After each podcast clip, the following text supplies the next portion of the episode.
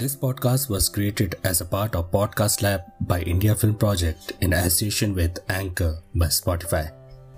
Hey hello नमस्कार दोस्तों। भारत एक खोज पॉडकास्ट में आपका स्वागत है। मैं हूँ आपका दोस्त हरीश। दोस्तों, हमारे देश विविधताओं से भरा हुआ एक अजब गजब देश है और शायद इसको पूरा देखने और समझने में एक जीवन कम पड़ जाए। अगर मैं आपको बताऊँ कि भारत में एक ऐसा बाज़ार है जो पूर्ण रूप से महिलाओं द्वारा संचालित होता है तो क्या आप विश्वास कर पाएँगे? सोचिए सोचिए। जी हाँ तभी तो मैं कहता हूँ, आओ भारत, इंडिया खोजे। तो फिर चले। इमा कैथल मार्केट, मणिपुर। दोस्तों, मैं बात कर रहा हूँ इमा कैथल बाज़ार, मणिपुर की, जो कि अब मणिपुर की पहचान बन चुका है। यह दुनिया का सबसे अनूठा बाज़ार है। मणिपुर की आंतरिक अर्थव्यवस्था में महिलाओं का बड़ा योगदान रहा है।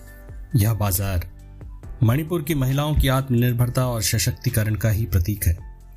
इमा कैथल या नूपी कैथल? मणिपुर भाषा में इमा का मतलब होता है माँ और कैथल का मतलब होता है बाज़ार। इस बाज़ार में दस हज़ार से ज़्यादा महिलाएँ काम करती हैं। महिलाओं के द्वारा संचालित यह बाज़ार अपने आप में एक अलग पहचान रखता है। दुनिया का शायद यह इकलौता बाज़ार होगा जहाँ सिर्फ़ और सिर्फ़ महिलाएँ ही दुकानदार हैं। ये बात क्या आपको पता थी? यदि हाँ और यदि ना तो मुझे अवश्य कमेंट करके अवगत कराएँ। दोस्तों, यहाँ पूरी तरीके से महिलाओं द्वारा संचालित बाज़ार है। यहाँ आपको पूर्वोत्तर के खान पान से लेकर परंपरागत और आधुनिक सामान जो चाहिए, सब कुछ मिल जाएगा। तीन बड़े बड़े कॉम्प्लेक्स नुमा आकार में फैले इस बाज़ार में खाने पीने के सामान से लेकर सब्ज़ी, मछली, बर्तन, कपड़े, घरेलू उपयोग की लगभग सभी वस्तुएँ मिलती हैं। मैदानी इलाकों में रहने वाली महिलाओं के साथ साथ दूर दराज पहाड़ी इलाकों में रहने वाली महिलाएँ, जो आदिवासी हैं, वो भी ताज़ा सब्ज़ी, फल, मछली आदि बेचने बड़ी संख्या में यहाँ आती हैं।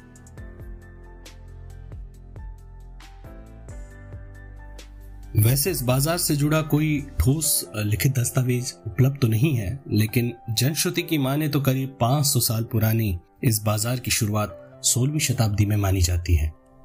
माना जाता है कि मणिपुर में पुराने समय में लुलुक काबा यानी बंधवा मजदूरी की प्रथा थी, जिसमें पुरुषों को खेती करने और युद्ध लड़ने के लिए भेज दिया जाता था। ऐसे में महिलाएँ घर चलाती थी, खेतों में काम करती थी और बोए गए अनाज को बेचती थी। इससे एक ऐसे बाज़ार की ज़रूरत महसूस हुई जहाँ केवल महिलाएँ ही सामान बेचती हों। ब्रितानिया हुकूमत ने जब मणिपुर में जबरन आर्थिक सुधार लागू करने की कोशिश करी तो इमा कैथल की इन साहसी महिलाओं ने इसका खुलकर विरोध किया। इन महिलाओं ने एक आंदोलन शुरू किया, जिसे नूपी लेन या कहीं औरतों की जंग कहा गया है।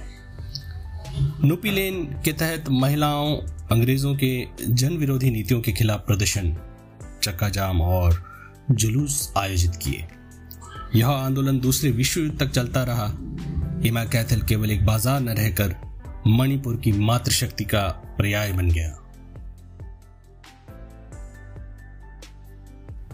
तो दोस्तों, आशा करता हूँ कि आपको आज का ये एपिसोड पसंद आया होगा। यदि हाँ और यदि ना जो भी आपके विचार हो, कृपया मुझे कमेंट या वॉइस नोट के ज़रिए बताएँ। और यदि संभव हो सके तो अपने प्रियजनों के साथ इस पॉडकास्ट को साझा करना न भूलें। मुझे बेहद खुशी होगी। अगले एपिसोड में हम बात करेंगे इत्र नगरी कन्नौज की।